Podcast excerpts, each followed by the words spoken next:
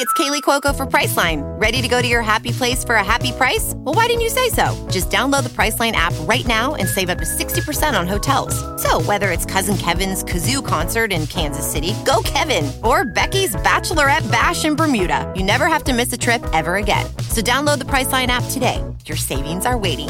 Go to your happy place for a happy price. Go to your happy price, Priceline. Welcome, everybody, to the Abu Dhabi paddock after the final race of the season, which was completely dominated from start to finish by the world champion, Max Verstappen. Max Verstappen wins the Abu Dhabi Grand Prix to take his 15th win of the 2022 season. Second place goes to Charles Leclerc. He has taken second place in the Drivers' Championship from Sergio Perez, who has to settle for third on track and third in the points. We're going to break it all down here on F1 Nation, and we've got the band back together for you. Natalie Pinkham, Damon Hill, myself, Tom Clarkson will talk you through everything that's happened. And we've got some guests in no particular order Marc Gene, George Russell, Toto and Susie Wolff, Otmar Szafnauer, and Alex Albon. We hope you enjoy the show. I thought the race summed up the season. Max Verstappen, utterly dominant, Yeah. looking after his tyres. I felt he could have done anything. Also, Charles Leclerc.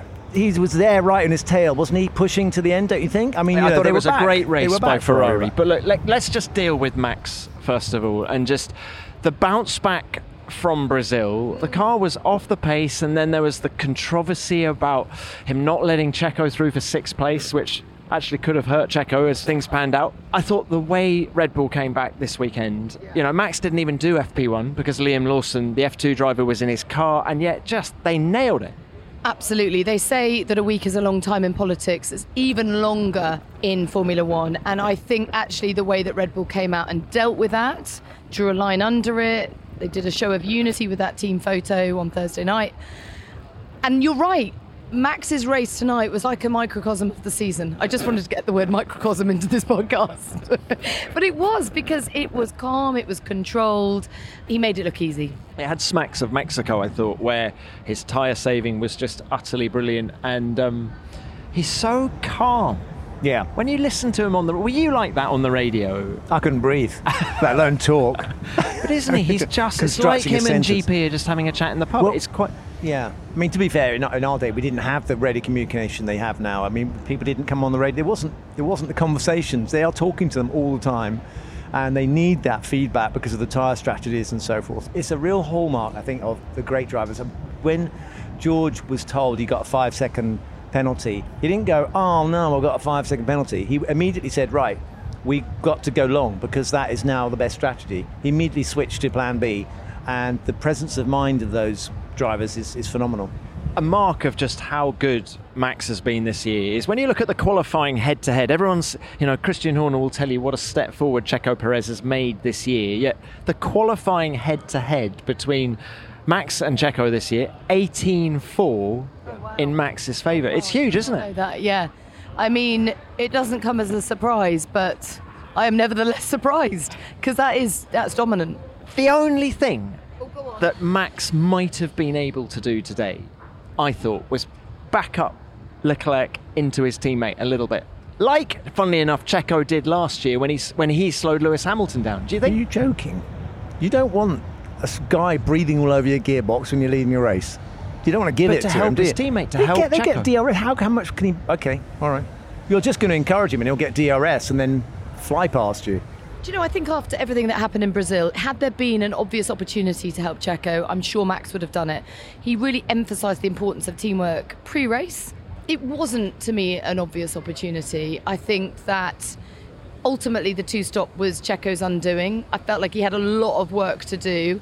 And they were underestimating Leclerc if they thought that he wouldn't be able to defend. But he did defend with all his might at the end. It looked like Checo might catch him. I actually sympathise with Red Bull. I think when you look at the last few races from Ferrari, their tyre deg has been much higher than Red Bull. So I think they would have quite rightly thought that Leclerc's tyres were going to go off. And they didn't because Charles absolutely nailed Yeah, he did. He did, and he should take full credit for that. I mean, he was beaming in the pen tonight. Really interesting because at the beginning of the season, members are sitting in Bahrain when they had the 1 2 and we thought they're going to be dominant all season. Actually, you saw real celebration in his eyes and those of the team because really P2 in both the drivers and constructors was a job well done for them considering everything they've been through this year. Charles made the point in the press conference. He said there are three areas that we need to improve on strategy. That's laughing. Well, they, I feel like you're going to cover off some big areas strategy, reliability, performance. And tyre deg. So, yes, performance. Okay. You nailed it. Okay. You- Well, that's pretty much everything, isn't it? And of course, he's saying that on the back of, you know, the rumour mill coming into this race. There was a lot of speculation about the future of Mattia Binotto at the team. Um, Mattia has been asked it a hundred times this weekend. What is your reaction to those stories? And he said, well, uh, there are always stories at Ferrari. That's the thing. I feel like Ferrari are under an undue amount of pressure. It just feels like Ferrari have more pressure. No, I mean, I'm sure other teams will disagree, but it always feels like burning under the spotlight.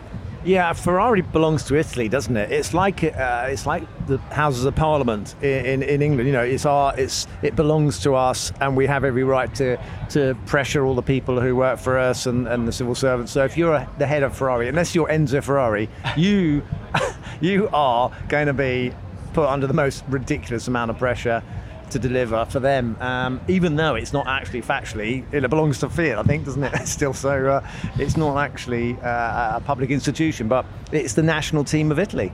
Well, look, now is a good time to bring in Ferrari test driver Marc Gene, who I caught up with while you guys were just coming off air on Sky. Mark, it's the end of a long, hard season. Charles got that P2 in the championship. You've got P2 in the team's championship as well. Just what's the feeling at Ferrari? It's a very good feeling. Um, constructors, we, we knew we had the upper hand, but you still had to finish the job. And but we did it in style, you know. And then uh, Charles' race was superb today. I mean, he I think he, he was the best driver out there. Uh, he did everything perfect. Uh, the team did everything perfect. Great pit stops, great strategy. Um, so I mean, to finish like that, I know the books no one will remember who finished second, but that gives us great morale back in Maranello. And and our memory, human beings' memory, is very short, but you always remember the last thing, you know. So believe me that it, it, it is more important than you think the second place today because it, we were fighting against Red Bull and we finished ahead of one of the Red Bulls. You know that is quite an achievement. Now, in what areas do you feel Ferrari needs to take a step forward as we go into 2023? Yeah, I mean we we made mistakes this year. First reliability, but we knew that. You know, we wanted performance. We knew we were gonna get reliability with the engine later on. You know, and we've been more reliable later on on the season. Strategy, of course. You know, we've made some mistakes. Uh, even drivers sometimes we've made some mistakes. But I think that that last race shows that we can also be perfect in reliability. Drivers, Charles was perfect today. Strategy was perfect today. The team, pit stops, the team was perfect today, better than Mercedes and Red Bull. So we can do the job. You know, if we really learn from where we have not been perfect, it shows this this weekend that we can beat anyone. Just 105 days to go until Yeah. the first race. Yeah, we would like to start. I mean, I don't know if we like to start straight away, but. Uh, but anyway, we have a lot of job to do because uh, yeah, we have to we have to improve in those areas which which we have today. To, John Mark, it's a good point. We got the test on Tuesday. How how important is that as, as we then kick into the winter? Not not that much. I mean, I think it will be more important for teams that have new drivers. You know, yes, we want to double check how these new tires affect the balance of the car to then do the final tweaks to the car next year. But uh, for some drivers, you know, like ours, I think it's like, wow, you know, still two days to go.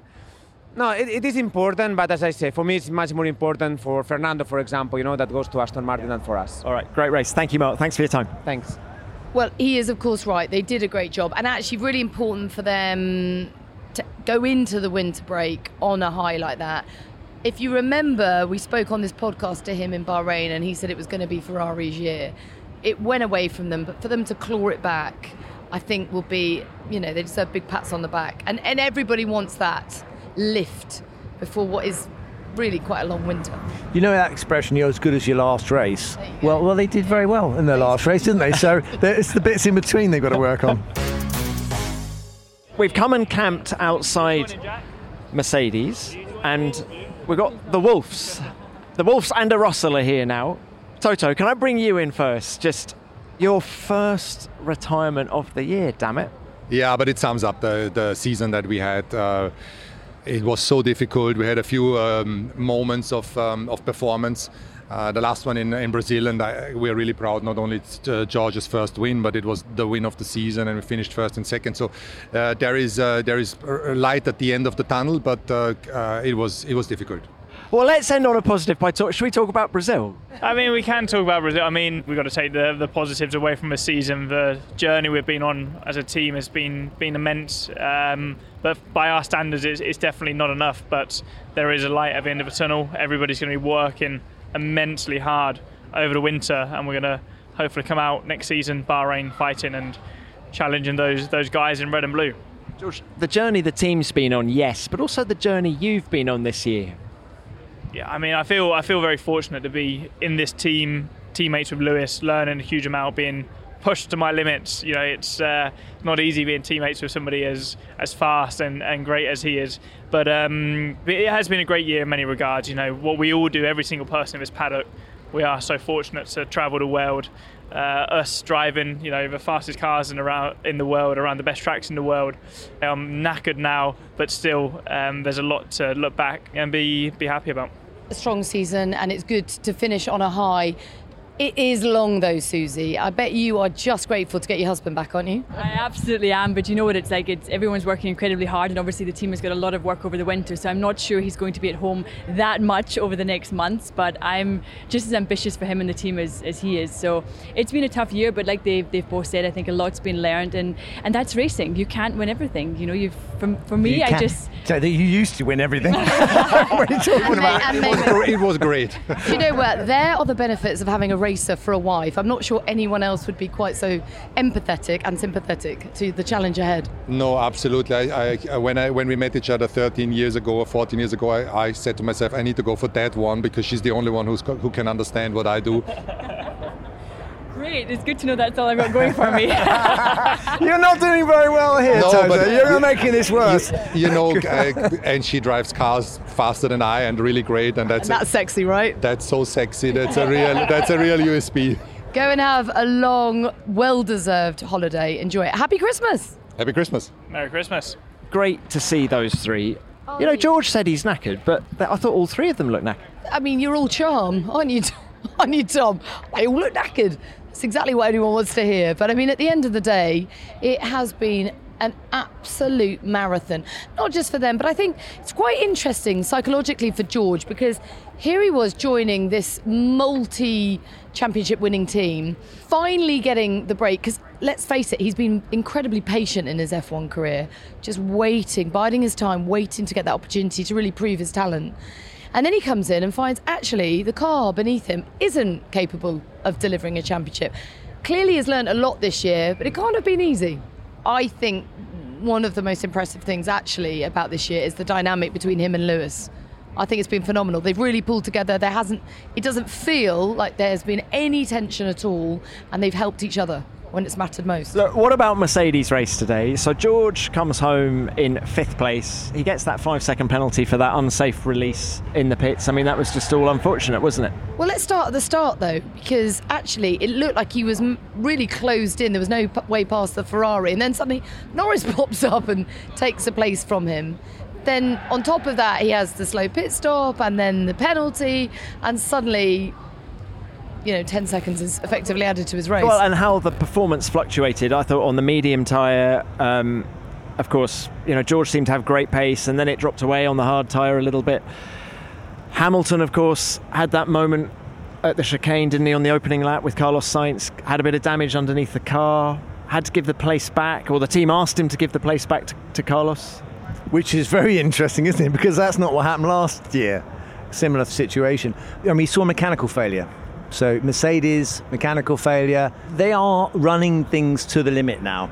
Uh, it may have been it, it, damaged something on the car by hitting the bump, uh, you know, hitting the curb, and that may have had some effect on, on uh, eventually on his retirement. It's possible. I don't know. They'll find out. But this season, the new cost cap regulations. It's hard to remember back to the beginning when this was a completely new set of regulations. This was all completely new. We didn't know which way it was going to go, and I think it's been a huge success. There's still a few things that need uh, adjusting, and we're going to see long term the effects of the cost cap having uh, having a role to play and more pressure coming from below from the teams down the grid who can do more testing more development if they've got the money. It will get more difficult to win in this formula uh, in years to come Hey, it's Kaley Cuoco for Priceline. Ready to go to your happy place for a happy price? Well, why didn't you say so? Just download the Priceline app right now and save up to 60% on hotels. So, whether it's Cousin Kevin's Kazoo concert in Kansas City, go Kevin, or Becky's Bachelorette Bash in Bermuda, you never have to miss a trip ever again. So, download the Priceline app today. Your savings are waiting. Go to your happy place for a happy price. Go to your happy price, Priceline.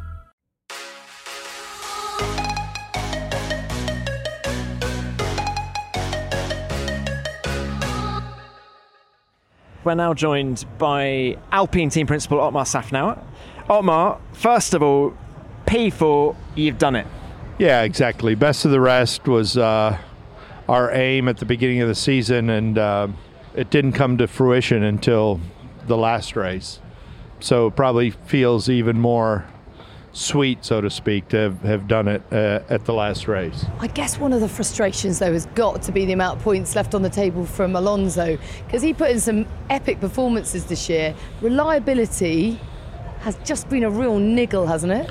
It's been a real niggle, and yes, a frustration from a driver perspective, but had we been reliable uh, and as fast, because we made a conscious effort to uh, produce a more performant powertrain and and also uh, develop the chassis to the to the very end that we could for performance reasons. But had we had the performance and the reliability, I think we still would have only finished fourth. So in a, in a way, uh, it was a good learning experience. Finishing fourth. Sorry for Fernando for sure. He got the short end of uh, of the stick there from a reliability perspective. But as a team, we couldn't have done any better. You've had to hit the ground running. You came from a different team. Your first year with Alpine. What has been the culture difference experience? You know. Uh, yeah. So you know, uh, the the culture there has changed, and it's hard to change culture. But I think they're at a place when um, when it was Lotus that took it to a different place than when it was Renault in, in the past and it was definitely different than what I was experiencing at Force India and, and Racing Point. And, and somebody said to me, you know, because I'm all for a no blame culture, and I think to have a high performing team, you can't be pointing fingers, you have to work together. And the bigger the team is, the more important that is. When you have a thousand people, you, you have to have psychological safety at work. And when I first got there, somebody said to me, you know what, we have a no blame blame culture, which I didn't quite know what that was. So I, I try to figure out what that was, and we are working hard, and I think we're making great progress, and that comes from the leadership uh, on a no blame culture. And when we're there, we'll pull together even more, work even harder, enjoy enjoy our work, and and uh, the quest for the top three will become easier. I'm really intrigued by the concept of a no blame culture because, of course, it makes sense, but also there has to be an element of accountability. Someone has to own it when there is a problem. How do you go about doing that? Yeah, so no blame culture doesn't mean no accountability. What it means is you're allowed to take risks and make mistakes without being blamed. Uh, if you repeat those mistakes over and over and you're not at the right competence for that job, then we have to do something different. And that's either training so you get the competence or do something that you're competent at. But that doesn't mean accountability is lost in a no blame culture. Otmar, let's throw it forward. You've got Pierre Gasly testing in a couple of days' time. What's he going to bring to the team next year? Well, you know, Pierre, as we all know, he's also French like Esteban. So we're going to have two French drivers. And how, how good's your French? Mine is non-existent, but he's fast, he's experienced, and he's still young. So you know that combination I could say about both of our drivers. Uh, and they're fast, they're experienced, they have over 100 races each, and they're still 26 years old. So it's a good combination. Fernando Alonso, who you now know very well, is going to the team that you knew very well prior to the start of this season. How do you think they're going to bond? Let's see. Let's see. Fernando, once he puts the helmet on, wants nothing more than to finish as high as possible. And he's still like that. He's a, a supreme competitor. Uh, and I'm sure there will be, uh, you know, things that uh, Aston will appreciate. But let's see what happens, um, you know, when the helmet's on.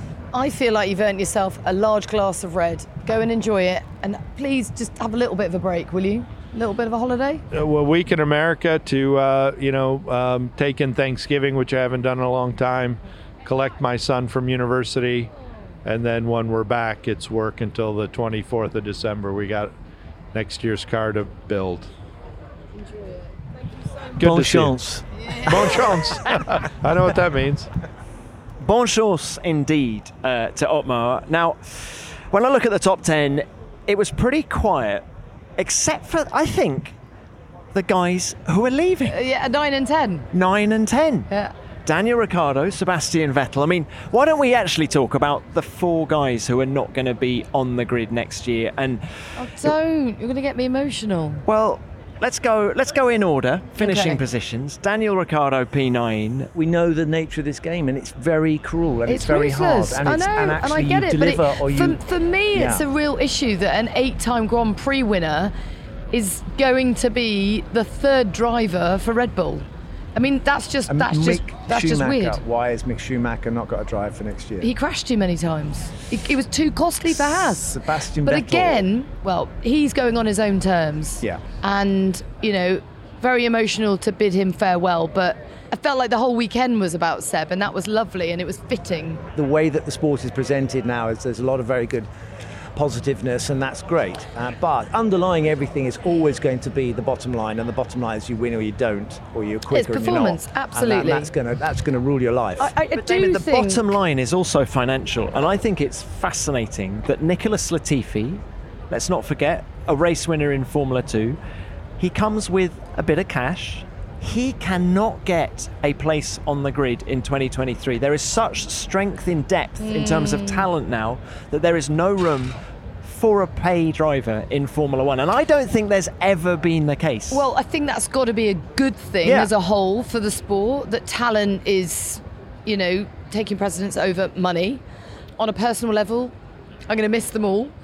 I hope it's not the end for Daniel. I feel like he really does need a break. I feel like it's taken its toll on him the last 11, 12 seasons. COVID, particularly on a personal level, he didn't see his family for two and a half years. Now, I don't know about you, but I would be half the person that I am if I didn't see my family for two and a half years.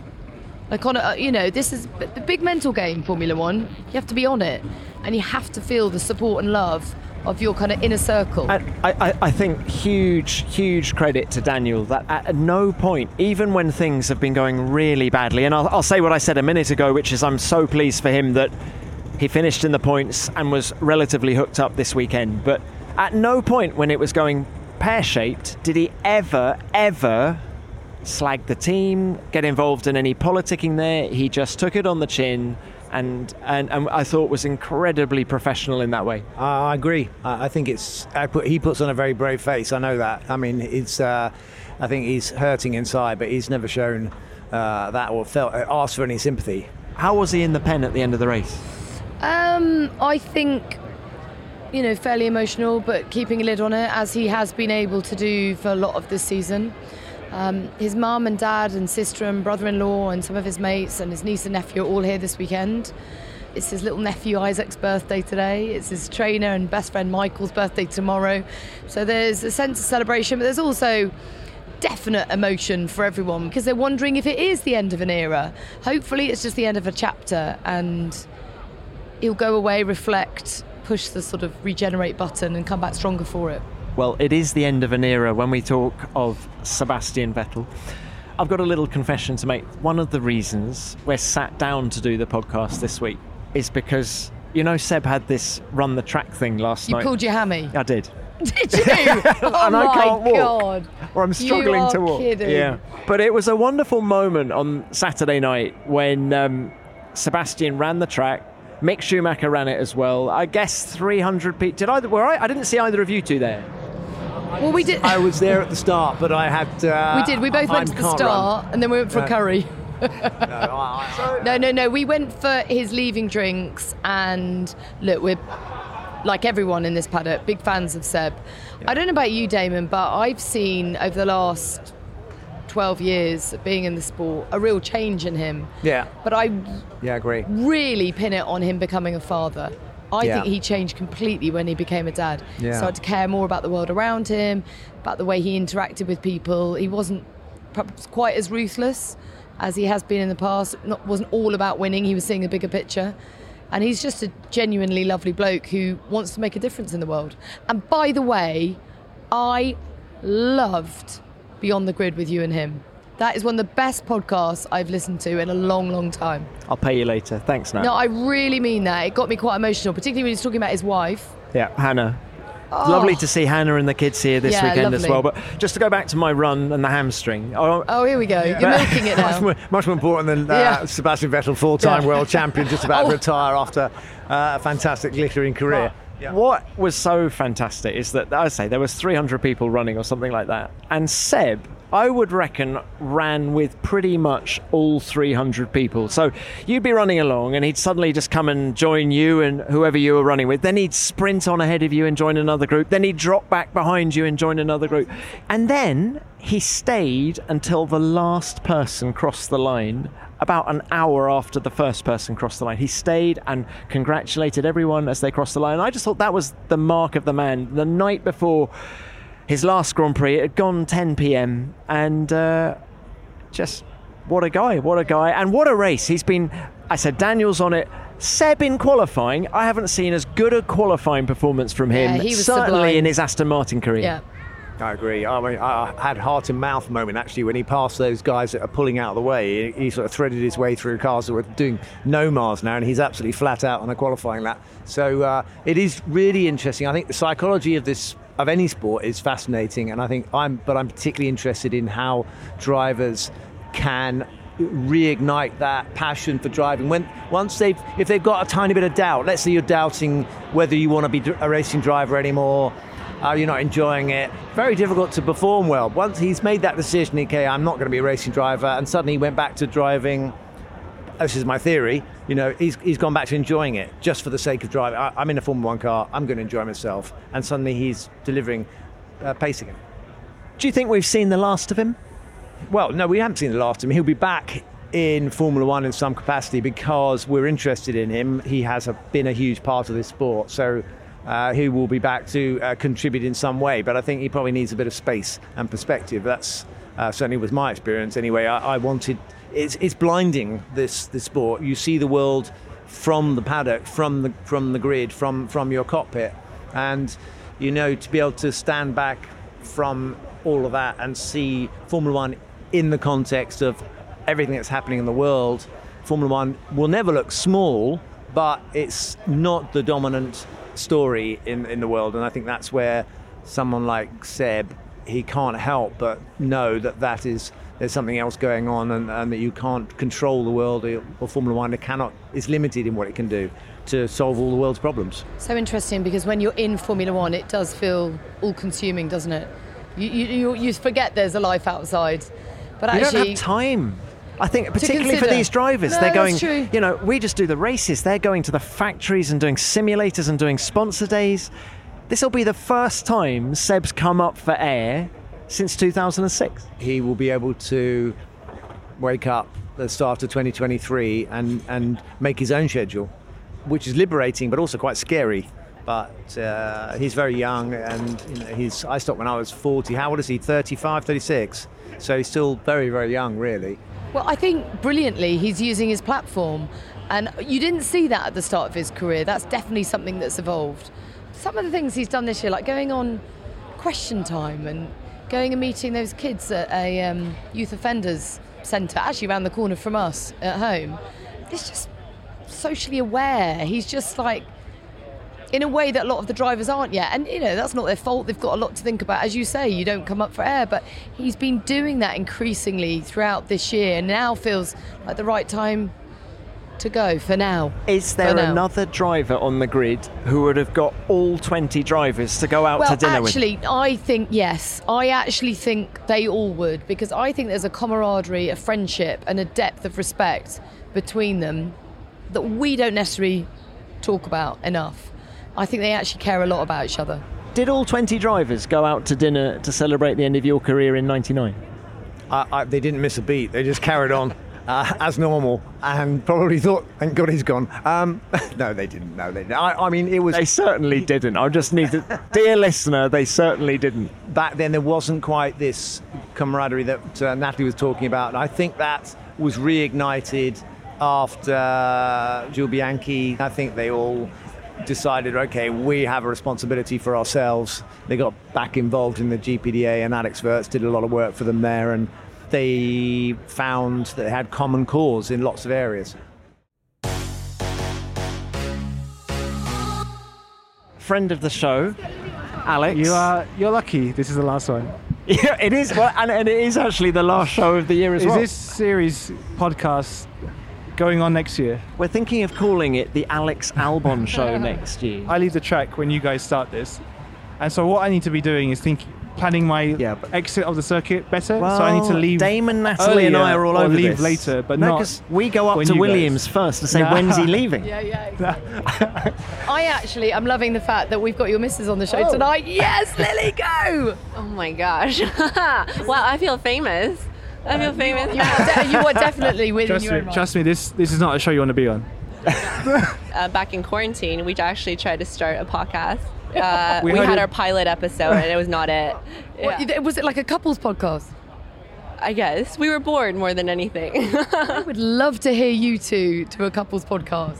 Actually, as you were joining, we were just discussing the dinner on Thursday night. You said, would any other drivers be able to command all of the drivers on the grid going to one dinner? And I said that I think there's a the depth of friendship and camaraderie and respect between everyone on the grid that Yes. probably we haven't ever seen in Formula One before. I, I, I, I agree. I feel like, and even the, I think the older guys talked about this. That I don't know how it was for you, Damon, but there was a bit more of like a enemies, rivals, rather than um, enmity. I mean, yeah. I mean, and- and- almost a sort of Schadenfreude. If someone had bad luck, everyone was happy. exactly. And I think it's it's different where we're still kind of friends. Obviously, when we you see the racing on the track, it's, we're not friends on on the circuit, but at least off the track, we spend so much time with each other. You know, we're doing 23, 24 races now.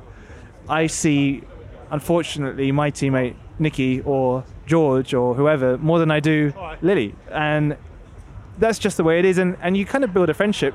And I've raced against all, a lot of the drivers for since I was eight, nine years old. So I've spent a long time with them. And um, and yet there's also this thing where I think the drivers who have been in the sport for a while, Lewis, Seb, um, Valtteri, Daniel, they're all super nice guys. They make us feel very welcome and it makes everyone feel like a family. And um, it's really nice. The, the, the dinner, truthfully speaking, it was it was really special. It was a lot of fun. I think every driver, myself, I my cheeks were aching, just smiling and laughing um, the whole time. So it was really good. I'm, I'm really glad that it's like that, honestly, and I'm I'm really sorry I didn't experience that myself. My dad experienced it in his day because in those days they were bonded by the, the danger and, and they and they travelled a lot more together, and so there was but there was this awful bit in between where, where everyone started to hate each other and and and you know I, I, can I just ask a question though, which I think is crucial about this dinner? Who had the alcohol-free drinks and who drank that really expensive Margaux? I feel like I feel like I get in trouble to to say. I think who what did goes on what tour and what stays on tour, Exactly, exactly. That was that was a strict policy of the dinner itself. We can't Yeah. say what happened. Um, there was a very good stories being told. I was going to ask you, what did you eat? Only because there's this rumour going round that the bill was 140 No, grand. what a load right? of rubbish. No, so here's the thing. I looked up. I looked up and thought, what is the most expensive meal Yen, you so can it was buy? actually about ten pounds. Um, Do you know what? There is actually a taco that you can buy in Cabo, Mexico, for 25k. What's in it? Gold leaf, right? Kobe beef, etc., etc. Yeah, yeah. So, but if you're going to No, have gold, no. you don't want to eat it, do you? We're normal people. You know, we're not uh, we're not here expecting caviar on our plate and gold spoons and if it's not gold, I'm not eating it. We had a set menu. There's a lot of people with um, dietary requirements, like obviously Lewis is vegan and all that kind of thing. Lewis covered the bill, very nice of him. He organised it as well, very nice of him. So he he knows what the bill was.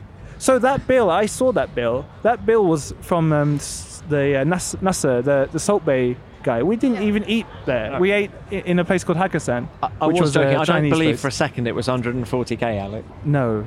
But before you go, we must just ask look, year as a whole, sum it up. What needs to happen over the winter to kick forward? So obviously we were 10th in the constructors this year. It's not where we want to be. It's obviously not where Williams want to be, and it's a tale of two halves. Where when I look at the season as a whole, I'm very happy about it. I feel like you know I've had a year away from the sport, and it's not always guaranteed your success coming back. And know, I'm confident in myself, but there's still that what's going to happen when you when you do get back and I felt like the way that my season unfolded, personally speaking, has gone really well. I, I, I feel like it's been my best year in Formula One. I feel like I've grown a lot from my first year in Formula One, and, and where I see myself now, I feel, you know, I feel like I've really gelled with the team, and we can achieve and we will achieve great things. It's obviously been a year where we haven't been competitive. You know, we, we, we came out the blocks in Barcelona, and we knew it was going to be a tough year but we got points. We had some very good races, took advantage of strategy and, and scenarios. And I feel like if you look at our year, we got points when we shouldn't have. And it puts us in a good place because I feel like as a team, as, as where we are, we really do maximize a lot of what we have. And if we can have that car that is just that little bit better, you know, getting through to Q2 more often, scraping at the points. I feel like as a team we've got that package that we are going to do well when, when we have that car and it's clear to us. We really do know where our car is weak. Of course there's the other issue of now you've got to go and fix it and you've got to find them, cure them weaknesses in the car. But we have a direction to go in. And so yes, I, I feel like personally speaking, very happy. Performance wise, not so much. But I don't see why we can't change that. I can't let you go without asking Lily how your golf is. Uh, it's been improving. Do you mean that? She she's sounding so nice right now. she she talks so much. No, I need to defend SH myself. Asterisk T No, on he's my on my unteachable. golf. Unteachable. Yeah, but he's putting, complete chaos on the course. Imagine pure chaos. That's Alex. You I'm know, running chaos and golf don't go hand in hand. They're not. The etiquette of golf is quite a formal. You know, there's a rules to do, Lots and of there I rules. am running around, hitting balls, losing balls. Yeah. Um, walking uh, when people are putting, I'm running around. Yeah, when it's people are doing not it in their backswing, I'm laughing, I'm dancing. I think I embarrass Lily when I'm on the course. Does it? yeah, it's more of a. Yeah, I do. At the beginning, I was like, oh, you know, this will be fun. Like, we get to spend quality time together Yeah. while golfing. But no, it's pure chaos. And it's more of a headache than anything The else. The thing is, is obviously when I play with Lily, she's practicing. She's she's getting into tournament mode, so it's hard for me. It's almost a little bit awkward because because I'm I'm there. I'm trying to No. act professional. I'm trying to act courteous, but I'm not. I'm uh, No, but it's- apparently I'm it's not. really I'm, not- I'm, I'm- as she says, I'm, apparently I'm chaos, and uh, and she's not the only person saying that. So clearly Yeah. I am. Anyway, it's not the it's not the beginner golf that's the issue. It's you know the yelling, the swearing, the the wanting to I throw the do- I clubs, do no such running thing. around. I love this is a true insight into your character, Alex. I love I it. I do. I do no such thing. I am a I'm a great golfer. What have we started, TC? Listen, guys, go and have a Yeah, lovely look, break. Thank you Oh, so much, and Ale- thanks for all the contributions over the year. Have a have a great winter. We'll see you in 105 days' time. I don't look forward to it. Don't start a podcast over the winter, guys. Thank you, thank you so much. We'll see you soon. He mentioned Nicholas Latifi. He's moving on. We wish him well in whatever comes next. He mentioned on uh, the sister podcast to this, Beyond the Grid, that maybe uh, a career in IndyCar beckons. So good luck with that. Final guy we haven't spoken about really is Mick Schumacher. Outqualified Kevin Magnussen this weekend in his final Grand Prix for Haas. What do we feel, guys, about him having to make way for Nico Hulkenberg next year? I kind of get it. I get I get the decision that Gunther's taken because when you're a midfield team and you've really got to secure those all important kind of top 10 finishes, you know, points. You can't leave anything on the table. You certainly can't crash the car and cost the team money. But I also feel it's a shame because Mick is a, a great guy. Nico's a great guy too. It's lovely to have him back. Oh, I don't know. I'm, I'm torn because I think that you could argue a case for Mick staying on the grid. You could also argue a case for him not being on the grid. And Gunther had that decision, and, you, and it clearly weighed on his mind because he took a long time to make it. Damon, Nico Hulkenberg hasn't raced regularly in Formula One for three years. He's made a few comebacks, which have been pretty impressive considering the amount of time he's been out of a car.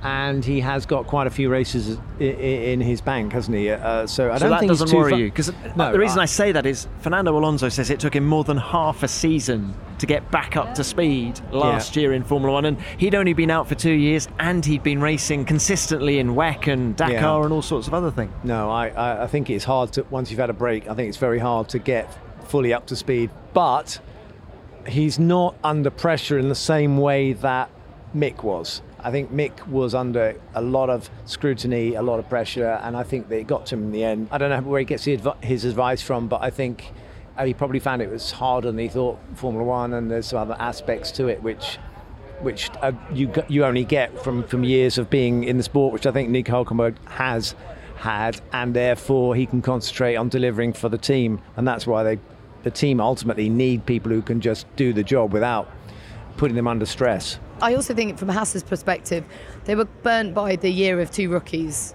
Having two rookies in the team didn't work for them, and I know it was a far less competitive car, but they they need, I suppose, a safe pair of hands, an experienced pair of hands, to give them the feedback and and to deliver whenever there's points available, bag them, and I guess that's why they've gone for Nico.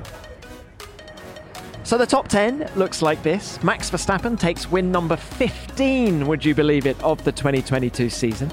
Charles Leclerc is second, his fifth second place of the year. And Sergio Perez, last man on the podium, his second third place of 2022. Then came Carlos Sainz in fourth, George Russell in fifth, despite getting that five second penalty in the middle of the race. Lando Norris, the lead McLaren driver, in sixth. Esteban Ocon, the only Alpine driver to make the flag, in seventh. Lance Stroll was eighth. Daniel Ricciardo, ninth. And the man who's leaving Formula One, Sebastian Vettel, came home in tenth.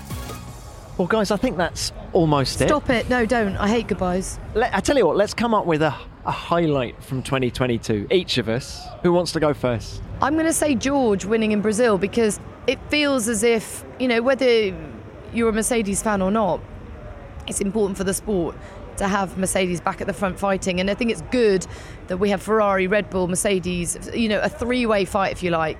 Okay, clearly it was track specific. Clearly they've got a straight line deficit. They've got issues they've got to get on top of, porpoising, braking issues that have plagued them all year. But I think they've identified the problems now. They're shelving this car. They're moving forward. They've learned a lot as a team. Um, but also, he's just a very nice guy. So it's lovely to see a young Brit on the top step.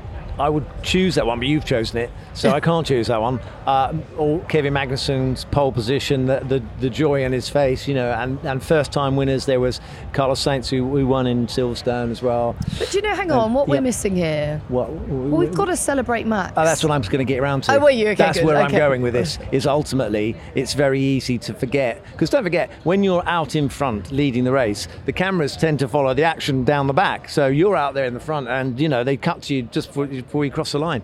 So it's, it's sometimes quite a serene experience and quiet experience being at the front. He's not had the battles. He had some good wheel-to-wheel action with Lewis again in America, and also he had some with uh, Charles as well in the early part of the season and that's how it finished. And I think he's some of his pole laps have been amazing, and some of his absolute on the limit driving is, is, is really I mean, gobsmacking. some of those performances to come from what 14th, 12th, 7th, you know, the, it hasn't come easy. Um, obviously, he's got a great car, but Damon's point about the camera coverage of him is is, is testament to how well he did play it tonight. You know, he, he took everything in his stride, and there's been a few upsets. Brazil clearly unsettled him slightly. I think that whole disharmony within the team can't have been easy for him or Checo. But they drew a line under it and they came back and performed brilliantly. Well, my highlight was Spa uh, when he came from 14th to Mm. win the race. I just thought that was sublime Max Verstappen. But let's not forget that I think, as brilliant as this year has been for Red Bull, I actually think this has been a way more stressful season for the likes of Christian Horner than last year. And, and he said only after the race that he thought last year took out more from him than ever before. But this, with the budget cap and the politics of Brazil, there have been a lot of stresses along the way. And I, I think for a team that has dominated to the extent that they have, I think he's uh, frustrated, surprised that they've come under fire to the extent that they have. Not everybody loves a winner. Their expression is, or the idea is, once you're leading, you know, you're in a happy place. But there's also this other thing, which is that in this business, the guys, all these other teams want to bring you down. So you become a target, and it can be sometimes baffling why people, you know, they don't celebrate you doing really well. And, and, and there is that flip side to being successful as well. And I think he's he's experienced that a little bit this year. You know, they've been they've been trying to take a dig and poke to see if there's any weaknesses here and there, and it's been stressful from that point of view. And you want you want to be respected for the work you do and the hard work that goes into winning in Formula One. It is very hard, but not everyone's going to be happy you're winning, um, and that's just a sad fact of life. Well, look, guys, I, I, feel a bit emotional in this moment because that's it for 2022. I'm so grateful for the season and for everything that's gone in the last sort of nine months. But most of all, do you know what I'm grateful for? You two. Well, it's been nice getting the gang back together, hasn't it, Natalie? Oh, and, and, I haven't been Tom, drinking. Can I just say I haven't been drinking? No, you're you're you're absolutely speaking from the heart, and and I, I want to say it's been great also ha- having all our fans from around the world asking us some questions. Ask you know, this is F1 Nation after all. F1 Nation and Tom for looking after us because you do all the work, and also, and also we do all the work. And, there's and, no I in team, Dave. And there's no, and, and also our our engineer team as well, and our producer. Absolutely. Thank you to Chris. Thank you to Karen and everyone at Formula One who helps make this podcast happen. That was Formula One 2052, F1 Nation. Natalie's going to do the rest. Produced by Formula One and Audioboom Studios. And we will see you in 105 days when we'll be reporting from the Bahrain Grand Prix.